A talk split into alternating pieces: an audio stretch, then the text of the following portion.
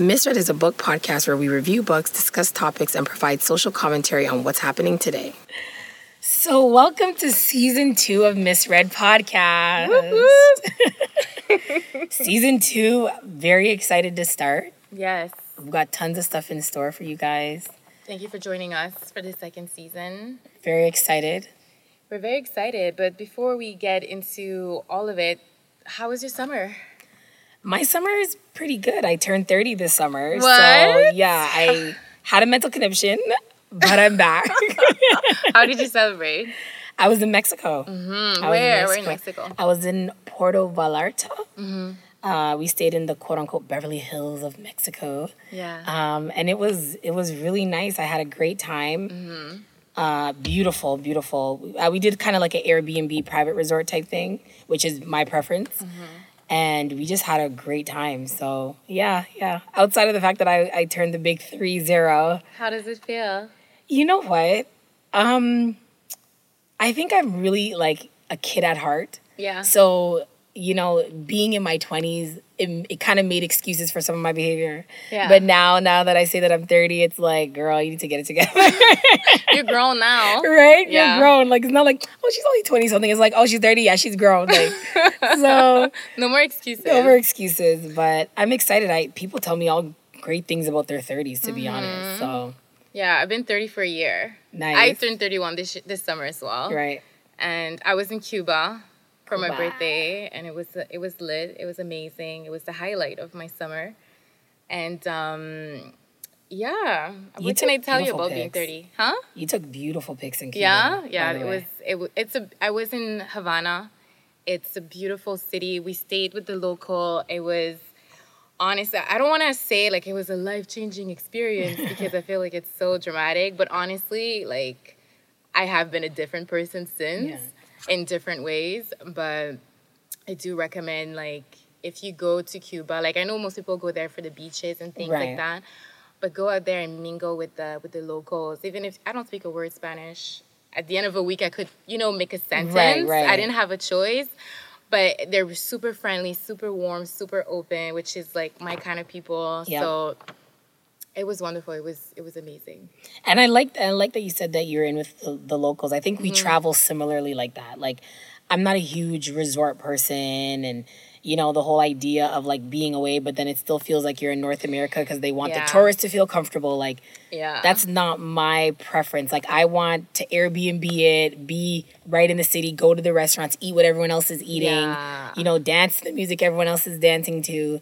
So I definitely I'm I just feel like your your trip and probably my trip was probably just even enriched even more when you kind of, you know, do it that way. Mm-hmm. oh, for sure. Definitely. For sure. Yeah, for So, sure. Big birthdays. Our birthdays are like A few weeks a Few apart. weeks apart. We're summer babies. we are summer babies. Hey. Cancer and a Leo. I know. it's the best match. to be real. Let them know. so, you know, we did our, our little summer recap, and I did just want to say before we we introduce the book that we're gonna review today is we got a lot of support with season one. And we're so thankful for everyone's, you know, support. We like we mentioned earlier, we have a lot of stuff, you know, in store for you guys. So authors sending us their books and so you know we've we've done a giveaway um, because we were partnered with a really great, awesome bookstore. Shout outs to Type books. Type Books downtown Toronto, and yeah, so you guys just keep subscribing, listening, sharing. We have tons of stuff we want, you know, to get more personal with you guys. Even send us letters, send us mail, comments, Your questions. everything. Let's let's talk about it. Let's be raw. Let's be real. I think I think that's literally the best way for us to kind of go about this is just complete transparency. So whatever questions you guys have, if you even like something or don't like something, yeah. um, let us know. send it. Send it our way. Exactly. So now let's dive into our book review. Yes. The book is How to Love a Jamaican. Love the title, obviously. Obviously, I'm biased. Alexa Arthurs wrote it. It came out this year um, in July 2018. It was such a big splash on Instagram. Everybody was talking about it. Everybody was reviewing it. So I was like, you know what? I think this is the best book to start the season with. And it was also one of the books that we uh, that was part of the giveaway that we did. Yep. To tell you a little bit about the book, the book is a collection of short stories about Jamaican immigrants and their families back home. Uh, it deals a lot with themes of identity, um, themes of immigration, obviously education. A lot of uh, they talk a lot. A lot of the s- stories touched on marriage, which I thought was really interesting. And um, I wanted to ask you because you're Jamaican, your background is Yep. Jamaican. How did the book touch you, or did you did you see yourself or members of your family within some of those stories? One hundred percent. Like even even in certain stories where you know I don't know someone who has a story exactly like that, just the language being used or the food being referenced, which is something that is constant in the book. Food is a constant theme within every story. She talks very vividly about what they're eating at dinner or memories that are associated with certain foods. So for sure the i i really enjoyed the book i thought it was great the language like i said Yeah. it just reminded me of like my culture and where i come from and mm-hmm. things my mom would even say like it, it was it was you know there's the, a bit of that like kind of comic relief sometimes i'd be laughing like oh my gosh that is so jamaican that is so jamaican Yeah. so I did it. I definitely enjoyed it. Um, but again, because I can relate to it, I think I think in general it's a great book. I think anyone reading it at all could. There's themes in there that are universal, Yeah, right? absolutely. Um, but I will say, I think there's something a little bit, you know, special about being an actual Jamaican and being able to identify with a lot of the stuff she talks about. And she dedicates the book to Jamaicans. Okay. And one of the things I read about her is that she said she wanted to she wanted to see herself in a book, so she wrote this book. That's beautiful. Yeah. So it's it's interesting because you said you could reading this you could you related so much you could see Yeah. yourself in it and that's actually the goal that she wa- she was trying to she was trying to achieve by writing this book. Right. Um, what was your favorite story in there? Is it did you like all of them or did one stick out to you? I don't know if I would say I had a favorite story, but I think um, the story about the brothers, uh, twins? the twins, Jacob and Esau, which is interesting that the mother named them that. Yeah. and I love that he referenced maybe had his mom actually read the Bible, she would know not to name her twins that because they didn't have the best relationship. Yeah. Uh, I just, I think the thing I liked about that story was because it was from the man's perspective. Mm, Well, tell us a little bit about what the story was right. about. So the story is about um, a man he's married and uh, his wife. They don't have children. No. They don't have any children. And I believe they met actually in America, but then moved back to Jamaica in their older age. And this man, he's very articulate. He's, you know, very like put together. And he's actually the quote unquote, the good brother out of the two and the well accomplished one. But he's living this whole double life. That's, That's the- 19. That's the that's the story with the twin brothers? yeah, isn't it? No, I think the twin brothers. There's like one guy who is who's the perfect son, and the other the brother to the twin brother is like out there. He's like kind of like you know has many women pregnant. He has child children everywhere. But in this one, doesn't he talk to his wife about how he saw his his brother? yeah, at at the, market, and then he ignored them. And the wife wants to move to America. So when he's when she's cooking, she's like, "So have you thought about it?" And he pauses. That's how it and, ends. and then That's the she's story. and then he's like, he says, "I saw his brother at the market," and then she's like, "Oh, really? Like, how is he do? How is he? How is he doing?" And then blah blah blah. And then she's like, "Have you thought about it?" And then he's like, "Sure, let's go to America." And like Because their whole- mom's dead now. so his mom is dead. That he has no okay. reason to stay. And the other story you're mixing it with is the story. It's called "How to Love a Jamaican." That's the title That's of the, title, book. yeah. And he has a child with another woman, but he's he doesn't have He doesn't brothers. They don't mention. He has a good friend named Ugly, Yes. but he doesn't. Okay, I mixed up the stories. Yeah, Okay, so should we should we, we do- can. We'll, we can continue, but we'll start like. Which one was your favorite? so so my favorite was How to Love a Jamaican, apparently. yeah. Um, and that one is the is the story of, you know, an older gentleman and his wife who are living in Jamaica now. They did meet in the United States. Um, but then they came back and he's he's very well spoken and he's put together, Yeah. but little do you know, he's got a whole other life, and that's a 19 year old son outside of his marriage. You know what I thought about this story? Exactly to the point that you're saying that he's like well spoken, he's like technically the perfect husband. When I thought about the story, I thought this story is brutal and it's tender at the same time because you read this man and he seems like he seems like the kind of man you want to marry. He seems right. He seems like a good man. Takes care of his family. Um, takes care of himself, like you know, well-rounded man, and he's done well for yeah. himself. I believe they seem like they're they're in their retirement or they're about Yeah, to yeah. retire. And you know, she said she wanted to go to Jamaica, so off they go to Jamaica, and it's they live a simple, nice life. So you're like, nice, you know, you you feel comfortable. You read the Right. story, you you feel comfortable with them, and then here and there he talks about forgiveness. He makes like he alludes to forgiveness to his wife, even the way that the chapter started, and then the more you get into the story, you're like, oh, okay. Yeah. So you have a whole other life. They don't go into details as to was this was this an affair or was this like a one night stand? I don't know. Did you get that vibe? Did you get the feeling No, of was it like a long lasting relationship he had with another woman and then a child came out of it? So I didn't I didn't get any um there was nothing in the story to answer the questions as to how this child came about. Yeah. But one thing about the story is that it's very relatable. It's very, very relatable. Um, I'll say this as a Jamaican person, and because the story is, is about a Jamaican person, oftentimes you hear stories like this Okay. a lot. People are married like and when I'm saying a lot, I'm I'm literally thinking of people in my head right now that I know personally. And you're married for 25 years and then your husband comes home and says, "Hey, can you send for my pickney in Jamaica who's 20 years old?" And the wife's just now finding out that he has a child. Or Word. they It's have common. It's yeah. Okay. It's and- not it's not far off. That story is not far off. Okay. And like, okay, so I was thinking about that. I was thinking about he's obviously struggling to tell his wife Yeah. about the fact that he has a child. And the way that it ends, you get the feeling that he's never going to He's tell never her. going to. What was the most unforgivable act? The fact that he had a child out of wedlock or the fact that he never came clean about it? I would say the fact that he never came clean about it because you're now taking someone else's ability away to make a choice Yes. Mm-hmm. who you are and if I want to be with someone who's like that. Like you're not even giving her an opportunity to say she may forgive you Yeah. and now welcome this child. You're depriving her of a whole other side of who you are. Yeah. A child is a huge thing.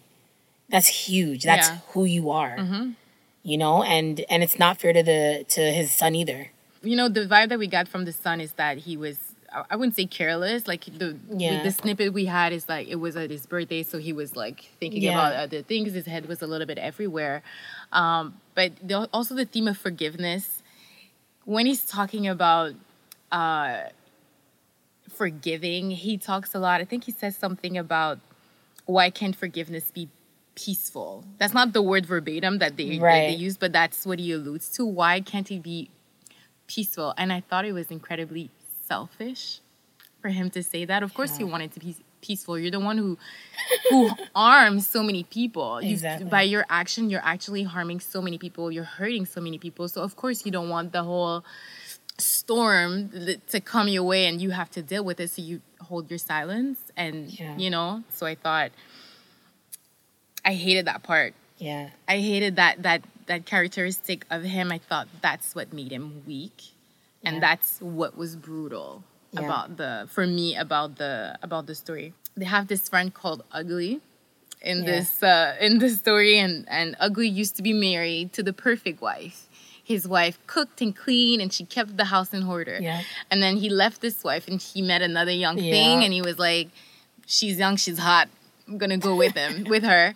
And then you know the months go by, and the house is not clean. No, she's not cooking no food. She's not cooking nothing. And I just thought it was interesting his because it seemed like he kind of regretted at the end. But his definition of a of a wife, of a perfect wife was cook, clean, sex. Yeah. And I thought it was like a really basic way of looking at what a what marriage is like. Yeah. And what women offer in a marriage. oh, what a woman Yeah. offers in the marriage. But at the same time, I was like, are these, is this the solution to loneliness? You need shelter, you need food, and you need sex. Those are actually like essentials. essentials to any human being. And a lot of women identify with that actually being the case, with that being their quote unquote place in their mm-hmm. marriage, mm-hmm. being able to provide those things. Mm-hmm. And I think that there's pride in being able to provide those things for your family. Yeah, for sure. But I also don't think that you should be reduced To that only. to that value only. I found that that definition or that, um, you know, if that's what you want, if that's what you think marriage is, I thought I was like, I think you're just combating loneliness. Yeah. If that's all you're, if that's the only reason why you get married, and it's not to say it's bad and it's not to say it's good. Even in other stories that she talked about, I don't know if you remember on Shelf okay. the story about the girl. You know, it's funny the way I described it. I said a pretentious woman falls for the exact things she she holds her friends in contempt for. So she's the, the woman who's like she's hot, she's educated, she knows what she's doing, she knows where she's going. She's not gonna be like her friends who are married and are lonely and Oh, miserable. yes, yes, she's gonna yes. wait for the right one, you know, because she deserves it. Okay, and then the years go by and she lets this man come and this man goes and she's like no they're not good enough for me. No they're gonna give me that type of life. That's not the type of life i want. I want the best. I want something better than what my friends have. All my friends are sad and lonely and angry and they want me to live the same life they live. The way that she talks you're like okay girl and then in the end she meets this guy online she meets this, this I'm not gonna use any adjective to describe him, but she meets this guy. and even when- she meets him, she's like, not good enough for me, but okay, you know, like I guess she was lonely. She's like, it's okay, like he'll just, I don't know, fill up my nights for now. And then one night turns into a few months, few months turns into a belly. And then the belly turns into a ring, and then all of a sudden you live the exact same life you were looking down upon that all your friends are living. Now you're one of them. So again, it brought back this whole ethereal. For, for me, when I was reading these stories, I was like, okay, it made me question marriage. I'm like, okay, so what what is marriage? Are you is is mo- are most people getting married just to not be lonely? I think that's a part of it. but do you feel I- it seemed like it was the main reason. Like and i realized i had to ask myself like well cass what is marriage to you? And i realized that i have this very rose tinted idea of what a marriage is. I That's fair. a very romantic idea of what a marriage i think we're gonna be in love and full of passion and travel the world together and be into each other till the end of time. I have a really lovey-dovey unrealistic idea of what a marriage is even though i do know there's ups and downs and i do course. and i'm all about fighting for your love but i also think it's romantic to fight for your love like you know but like reading this i was like eh, okay is it do you marry out of love or do you marry because you don't want to be lonely See, I believe that for me, marriage is the idea of committing to the idea of commitment. And it's even less about that person. And I know that's kind of like weird and maybe a little bit unconventional, but that's how I view marriage because um, human beings, we're these fickle little creatures and our feelings change all the time. And uh, you're constantly growing. If, if the idea is to be with someone for the rest of your life, who I am now, at 30, and who I'll be at 50 are two completely different women. So if you marry me now, who you're gonna get when I'm 50 years old, even who you're gonna get next week, could be completely different. So, what does it really mean to be in love with me, right? It means that all the aspects of me that you haven't even met yet, you are committing to. Mm-hmm. So for me, when it comes to marriage, it to me it's just the idea of committing to the idea of the commitment so that the baseline is the commitment that's never changing. So no matter how much you change, that person changes, the ups, the downs, etc. If you both are committed to the idea of the commitment, that is what's going to keep the marriage together because that's the only thing that's unwavering is the idea of commitment right opposed to your individual emotions and feelings and your weight and his baldness and all that other kind of stuff that's always changing commitment itself doesn't change it, it commitment is is commitment so you're saying you're committed to the commitment Yep. And I I get that. I understand that. But at the same time, you're kind of committing to something you don't know. In what way? In the sense that, like you said, who you are at 30 is not the person you're going to be when you're 50. Right. There are things that are ever changing. Your weight, your the way you look is it, physical things are always gonna the, gonna change. That 100%. doesn't that that we all know. But in terms of who you are as a person, there's a person who you are before you, children, after children, career change, Yep. um, any type of crisis that may happen, uh, things that happen in life that are natural, like death, anything you know that can come and really disturb your mental state. Right. That's what I mean by you're kind of committing to something you actually don't know, but you have faith.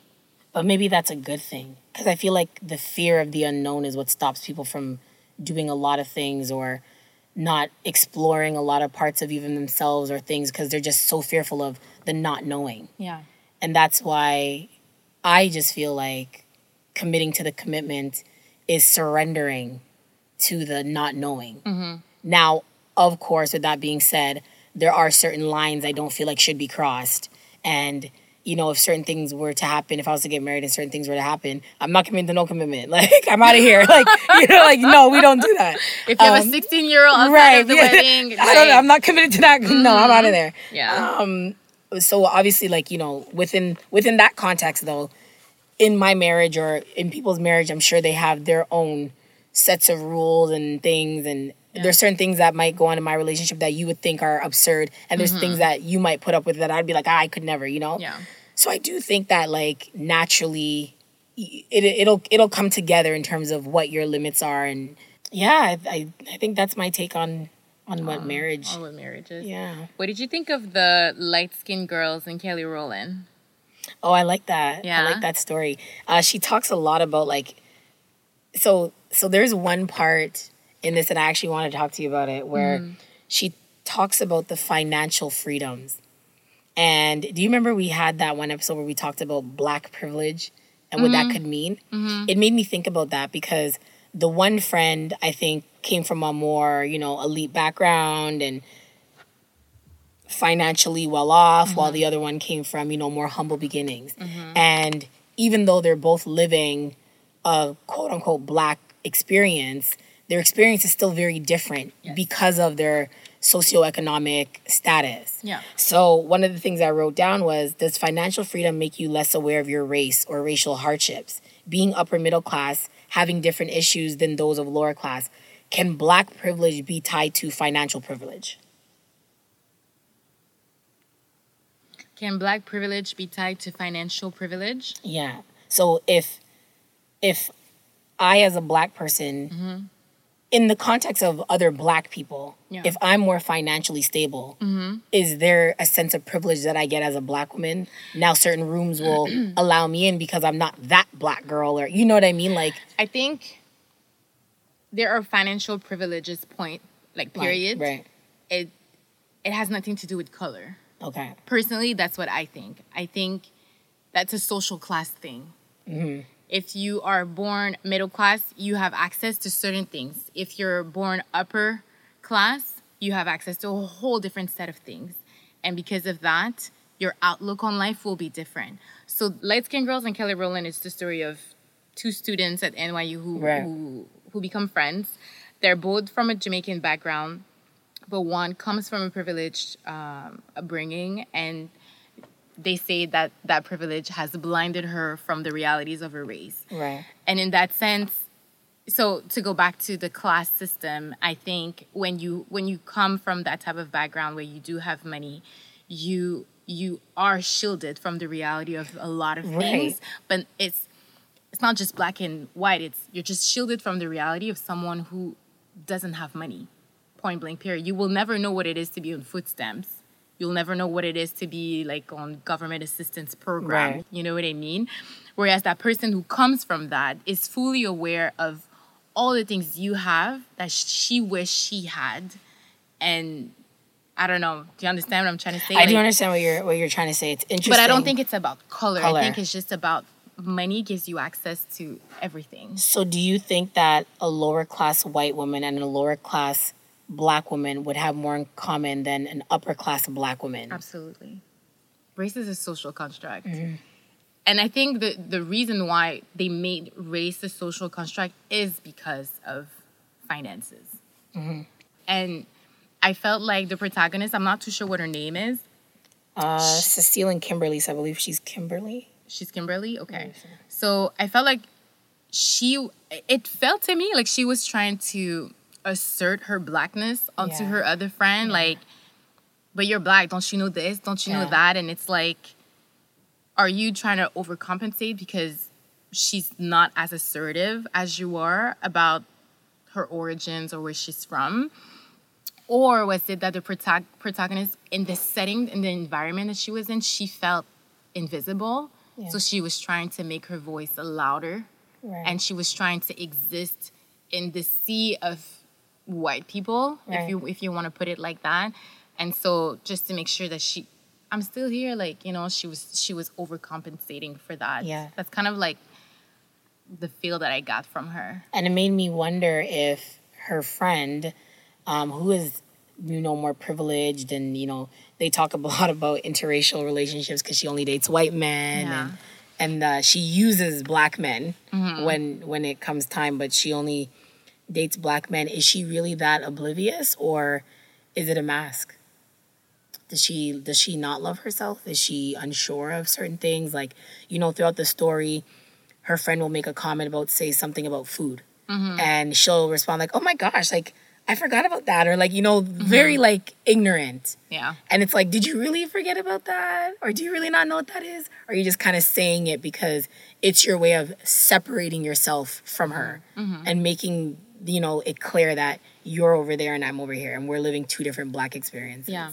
But I also think it's the way that she was raised. Maybe her parents her parents are Jamaican, but maybe they you know, the way they they raised her and was- that's real yeah. That is 101% real because I know listening right now, all my Jamaicans can attest to a lot of their parents, if they even hear us first generation speaking patois, it's looked down on.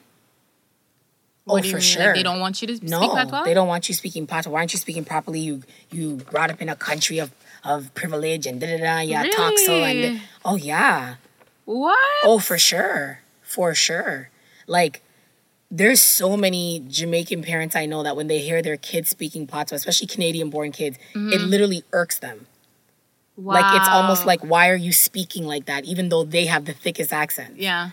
And we we love it. We love it because it's my mm-hmm. culture, and you know, and our parents are looking at us like, why would why would you want to speak uneducated? Why would you want to speak like that? And that's how they speak. Okay. So you touching on that, and but mm-hmm. and you didn't even know that that is so interesting because that's now even a theme in the book that I can mm. even relate to because I see it all the time, all the time. And a lot of Jamaicans try and separate themselves from other, you know, other Jamaicans. Like, oh, I grew up here, and they answer the phone, hello, and try and be extra proper, and you know, everything set good and very, you know, they they do try and do that. So I could imagine if you move to America, you don't want to be seen as like you know Jamaican. However, people have that that negative connotation. So you try so hard to mm. separate yourself and not be the typical Wow. Jamaican. You know. You know what I found really interesting reading this is that she the, the stories are uh, set in Jamaica or set in Jamaican families, Yeah. and she dedicates the book to Jamaica. But I could relate to so much of what was going on. Even you saying that, there are a lot of Haitian parents Yeah. who re- who don't allow their kids to speak Creole. So I can I understand what you're saying when when you say that some Jamaican parents don't want their kids to speak patois, but Mm. it's crazy because I find that patois is very celebrated. Like in the expressions that the youth uses Yeah. in the culture here in Toronto, I find that I, I don't know, am I crazy? I find a lot no, of it similarities. is. With, it is. with, It uh, is. I think Jamaican culture is huge here in Toronto. Mm-hmm. Um, and I think that it is celebrated through our slang, our food. You know, Yeah. it, I always joke around because, like, even on the Uber Eats app, there's a section that says Caribbean and then a section that says Jamaican. Like, it's literally separated. So I, I, we always laugh at stuff like that. But even with that being the case, if you look at older generation Jamaicans, yeah. that stuff is like so annoying to them. You know, Okay. And I think it's annoying for a few reasons. It's almost like probably feels like it's being exploited, but then it also probably feels like why if you if you come from a place of quote unquote privilege Okay. that which they would feel that we come from a place of privilege in comparison to how they grew up Mm-hmm. why would you want to bring yourself to that level like i'm fighting so hard to bring you Oh, here so that you can live this experience Mm-hmm. and you want to carry on a certain way or go to this party or look this way or dance all this and da da da like Okay. I'm Jamaican and I'm not even gonna lie. I never grew up in my household listening to dance hall, hall music. I started listening to that when I got older. And I could in my household, but then also too, granted, my parents are very Christian. It was country music. A lot of Jamaicans Mm-hmm. Like Jamaican to country music No, or country, American country, music? American country music. Really? And that I'm telling you, Cass, if our viewers are listening, our Jamaican Christian viewers are listening, Mm-hmm. they will co-sign that. They don't even listen to oh booga booga music, and they'll think it's negative, like dance hall or like certain reggae music. I remember my dad had a whole bunch of, you know, Bob Marley and albums like that when we were younger, and then when he got saved, he threw it all out, and all they really listened to is gospel or country. So there's parts of the culture that are literally deemed almost like lower class or this to certain people mm-hmm. Or that they try and upon. exactly that they try and cut off cut their children off from Okay. yeah But is it is it when is it because they come is it when they come here or is it even while they're in Jamaica? Because I'm I'm wondering is it that when they come here they're trying to assimilate to the culture here? Like let's say like the Canadian culture they're trying to blend in. I don't know. Is it is that the reason why? Or would you say that even Jamaicans back home will look down upon certain 100%. music and 100% Okay. even back home they'll definitely do that and depending on where you're from oh i'm from here and that person's from here and you know this part of town is where a lot of the syrians were so these people are mixed up and Okay. they're a little bit lighter and th- Okay. there's a It's a lot of class that. it's a class thing and it happens literally everywhere in the world yeah, so it's a class. thing. yeah so it's interesting yeah. What do you think about the term whitewashed? Because she refers to her friend as almost being whitewashed. I hmm. like it's like Oreo, calling someone Oreo. Yeah, essentially. Yeah, yeah. I have a problem with that. okay, I have a problem with that because I, I, I. Okay, so growing up, me and my brother, my my, my brother has two is two years older than me, so we're very close. We were brought up together, same household, same parents, everything. But my brother used to call me Oreo. okay, and then growing up, I wouldn't. People wouldn't say that to my face, but they would just. Uh, I don't know. They just have certain ways, and I find it amazingly ignorant. It's very ignorant. It's it's crazy ignorant. It's kind of like some people who say, "Oh, you speak you speak white." Whatever Yeah. whatever that means, I'm not too sure. You know, it's like you're actually putting your your your you know you're putting yourself down when you say things Yep. like that. So what you talk black? What is that? What Yeah. what is what does it mean? You know. So I have a problem with that, especially like I used to do ballet when I was younger, Okay. so it was definitely Oreo. And um, I, I was a nerd. I read Mm. all day. And when you read, your vocabulary is different. Yes. That's so then very true. again, I would people would make comments about that. But I was like, I know more about my culture and my history as a black person than you do, and yet you call me Oreo. So I kind of feel people who call other like black people like what whatever whitewash or Oreo. I think it comes from a place of insecurity Yeah. it's like you're comparing yourself to that person and you're just like i don't know you feel like maybe you're not good enough so you say things like that i've had a guy tell me once here in toronto a couple years ago oh you're the type of girl that only dates white guys why would you say that because you're intimidated because you feel like maybe you're not up to my level according to you not according to me because i actually like the guy so according to you you feel like you're not on my level so you think And he doesn't even realize that he's literally putting white men on a pedestal Mm-hmm. by even saying that, which makes him look so weak. Yeah.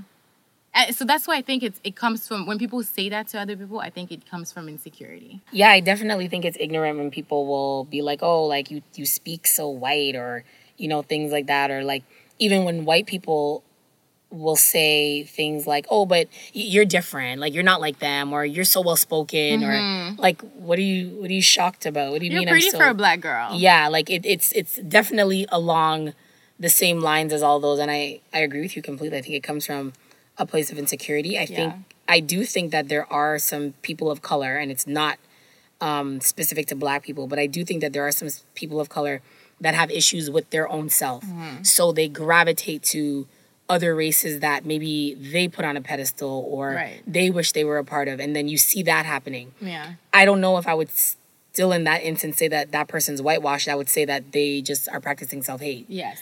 Exactly. which is different. Yes. You know. Yeah. Um. So, yeah, Yeah, I agree with that. I agree with that. What about uh, we eat our daughters? That's a good one.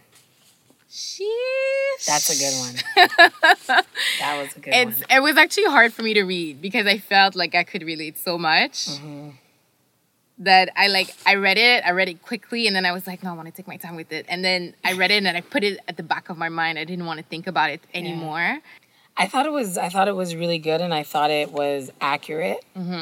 Um, even she talks about like how how we even say I love you, how a Jamaican mother even says I love you.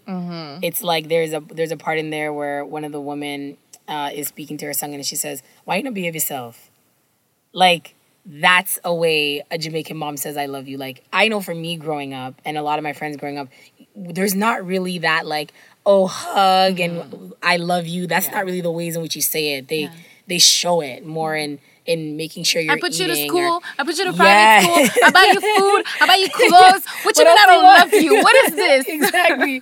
um, but saying it, you know what I mean? Like it's it's It's not, not a, part of the culture. It's not a part of the culture. Yeah. It's not a part of the culture at all. Like it's funny because I was actually talking to my my black girlfriends, and I was saying to them, I've I have two really close friends, and I can count on one hand how many times I've hugged them.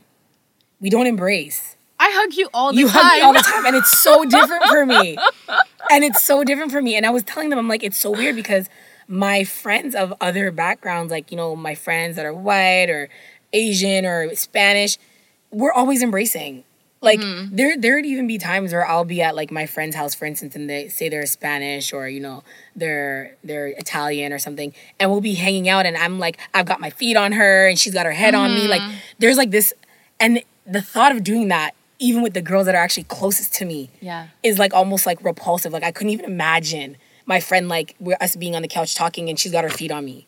Like that would blow my mind because we just don't do that like we can't we just haven't met each other on that level Okay. but my white friends can come and oh my god and they're hugging me up and it just feels okay like this is what you do with them but with these girls no we don't we don't touch we don't say i love you like Oh yeah. I mean, you know what? I I can I understand. I understand what you're saying. I- maybe it's I- because you're french maybe that's why you're so No, like no, no, no. Julie, just my mom was not affectionate. Oh my god, for the longest time when I was a child, when I was a teenager, I was like, my mom doesn't love me. my mom doesn't say I love you. She doesn't hug. She's not a touchy feely. My dad is touchy feely. Okay. But for the longest time, I was just like, my mom doesn't love me. And you know what? You may be right because I went to a girls' school, but it was very mixed. okay And I don't know if it's the vibe. We're all girls, so we were all like ha- like hold each other's hand. Yeah. You know, we'd change in front of each other. We'd hug each other all the time. We'd dry each other's tears. But even then, I remember that I was very like, this is. At first, I was like, why are you touching me like this? Like, you know, and I grew Yeah. into it. I think that even the stories in there and like how mothers love, I think that then gets passed on Absolutely. to how we love. Yeah. But then it's interesting though because when it comes to relationships though, we want that affection, yeah. but we don't really know how to give it to other women. Mm-hmm. in the story, she, I think it was her name is Yolanda, and she talks about her white girlfriend who her name is Emma, and she says, "I meet women like Emma whose mother whose mothers don't want anything from them besides knowing that they are happy. It seems that mine believes that her happiness and my happiness are one and the same, and it's it's two things. It's why is it that Caribbean mothers treat you like you're a child, even when you become a full fledged woman? One hundred percent. And the second thing is there's do you, do you find that there is a different kind of intimacy between black mothers and white mothers, but also black mothers with their daughters and black mothers with their sons? Yeah. So I think that black mothers treat their kids in general like their children. Uh, Forever. for forever. Like, you know, my parents go to a small Jamaican church, and until this day, if I walk into that church and they're calling the youth up for altar call, they're looking at me. How am I youth? I'm 30, and I'm standing beside five year olds and 12 year olds, and everyone's looking at me like, "Go up, yes, man. You have to get Brian." And I'm like. Oh, I'm literally an adult. like, this isn't the altar call for me. And they're and everyone in the church will be looking at you like, "Who do you think you are? You're, you're a child." So I do think that Yeah. you know they they definitely treat you um like a child and but we fall into that. You know what I, Okay. I I do believe that we literally fall into that role like Mm-hmm.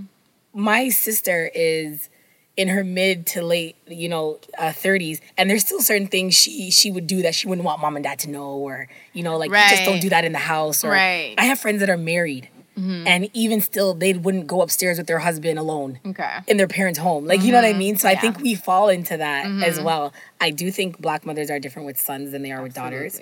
For sure. I think that daughters have a lot more expectation. Uh, they have a lot more expectations for you as a daughter. Um, and as far as white mothers versus black mothers, I don't know if I would say intimacy as much as I would say openness. Right. And maybe they're tied. I, that's Maybe what I, they I are mean. Their, tied their together. relationship Yeah. with each other, like the fact that her girlfriend could talk about anything, with her mom, Yeah. and she couldn't. And like you said, like you have friends who are married, Yeah. grown, and they still won't do certain things in front of their parents, even though technically they could, Right. you know, or they just feel like out of respect, or just because we weren't raised that, that way. way. But I find, for me, what I, I kind of feel like it's sometimes unfortunate. Like I wish, like for example, my mom, she does treat still treat me like I'm a kid. The only reason why I she doesn't do it as much is because I don't let her. Okay. But in in a way, it's I can't talk to my mom about anything, but I wish I could. Okay. I wish I could get her input as a woman. Like there comes a time, a point in your life when you become an adult that you realize my mom is my mom, but she was a she was a woman. Yeah. She was 30 at some point. She was living her life. She had ups and downs. She had her secrets. She had things that she did and things that she loved and that maybe she stopped doing once she became a mother. Yeah. I want to know that woman. She's still in there. So I sometimes I wish I could talk to that person in her, but she still she still has that filter. No, that's my child. I can't talk to it. Yeah. My mom doesn't tell me. I don't know half of my mom's life. yeah, same here. You know, but that woman is still inside. She'll talk. She you'll see that person when she talks to her friend. But I wish like now that I am a woman, I wish I could talk to her on a woman to woman level and Right. gain her wisdom because she has what, 30 years more than I do. So she's gained way more experience. She might have the best advice, but because she's still looking at me like, you know, you don't know nothing, Yeah. sh we won't have that. We won't have. We won't share that moment. Yeah. So it's kind of what I meant by intimacy, but it's true. It could Yeah. also, it's openness. Yeah. Yeah. See, it's it's interesting your take because my take is I think I'm okay with that. Okay. Yeah. You don't I, want your mom to be your friend, I don't. Even when you become like forty and all that. You become when you're well now. Now that you're an adult. Yeah. Mm-hmm. I still I think I'm okay. Okay. I think I'm okay with that. I think like I'm more open with my mom now than I was when I was younger. Mm-hmm. So that is true. However, the ways in which I speak to my mom or I do open up to her is usually I have to meet her on her level. So my mom is, you know, a prayer warrior. Right. So if I'm opening up to my mom about something, usually it's through me asking her for prayer. Okay. So that's those are the ways. Like you know, I I don't I don't often you know venture into the kitchen and just start ta- telling her about my life. But if I feel like okay, this is too hard for me now, and I need support, mm-hmm. probably in the last four years Okay. is when I've been able to go and say to my parents like, I need support, I need prayer, Okay. I need some help. This is what's happening. Mm-hmm. But that's the conversation. It's not much advice back and forth. It's just them kind of like, okay, and we're gonna pray for you okay. oddly enough, I'm probably closer to my dad when it comes to speaking to him about stuff. I can talk to my dad a little bit more. Um, and I've just, I don't know, I've always been a bit of a daddy's girl. And my dad, actually, if you tell him, you know, don't say anything, I can, I can know that that man will take that to the grave. My mom, literally by the next family event, everyone will be asking Oh me about, so that mole that you had on your, Oh you know what I mean? I'll be like, oh my God, mom. so maybe there's a bit of that too. So maybe Yeah. that's why I'm okay with it too, mm-hmm. right? but I, but I know what you mean. I don't know a lot about my mom. I barely even know about how my mom and my dad met. She doesn't even really even talk about like any type of yeah. And you know that's the from that story, the last the the we eat our da- daughter story. That's the last feeling I got from it or understanding is that we never really know our mothers. No. They will forever remain a mystery. Yeah. It's good. I, I think it's bad in the sense that what I what I said earlier, right. but at the same thing, at the same time, I think I think it's good too Yeah. because they, you will always look at your mom as this. Ah, That's true. You will always hold it to a pedestal because you don't know every she because she remains a mystery. You're always like intrigued. So you will Always. have that certain like a, a level of respect for her that will never change because of that. Yeah. So I love that. I love the way you put that. That was, that was beautiful. I think that was a really good recap of the book. yeah, We it was a really in. good book. Yeah, I know we went in, But there was so much material. so it was it was great for that. How would you read the book? I'm gonna be biased and not say I rated it a ten. Support my girl. Get no, she book. it's it's an amazing book. Like honestly, I I do think it's really good. For me, I think the book started off so strong with the light skin and Kelly Rowland Yeah. story. After that, I felt like it did went a bit flat, and I was telling you Yeah, about you it. did. And then it picked up again with uh, How to Love a Jamaican and all the stories that follow. It was Yeah. like, whoa, I can't put it down now. Yeah. So I'll give it a three point five on five Okay. But I do recommend it. It's really good. It makes for amazing conversation like the It one that we just had. So pick it up. I do recommend it. So you guys let us know if you haven't read the book, you should grab it. If you have any questions about the book, let us know. And yeah, we would love to know your thoughts and we we brought up a lot of themes today. Yeah. So we would love to know your thoughts on some of the conversation we were having, you know, mm-hmm.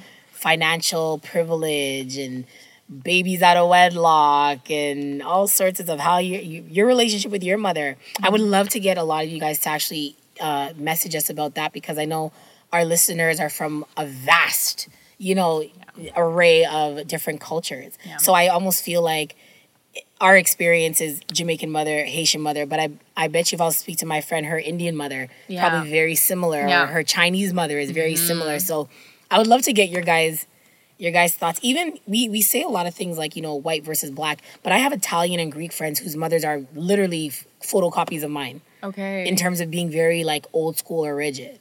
You know, I think sometimes when when people do reference in pop culture like oh black mom versus white mom like especially in a lot of like parodies or for funny i think they just mean young north american mothers but if we're talking about european moms they're Right, not they're not they don't play yeah, that's true. That's true. They don't play. They So- have a different mindset. they have a different mindset so i just wanted to you know kind of put that out there but yeah thank you guys for joining us we'll see you next time. Toodaloo.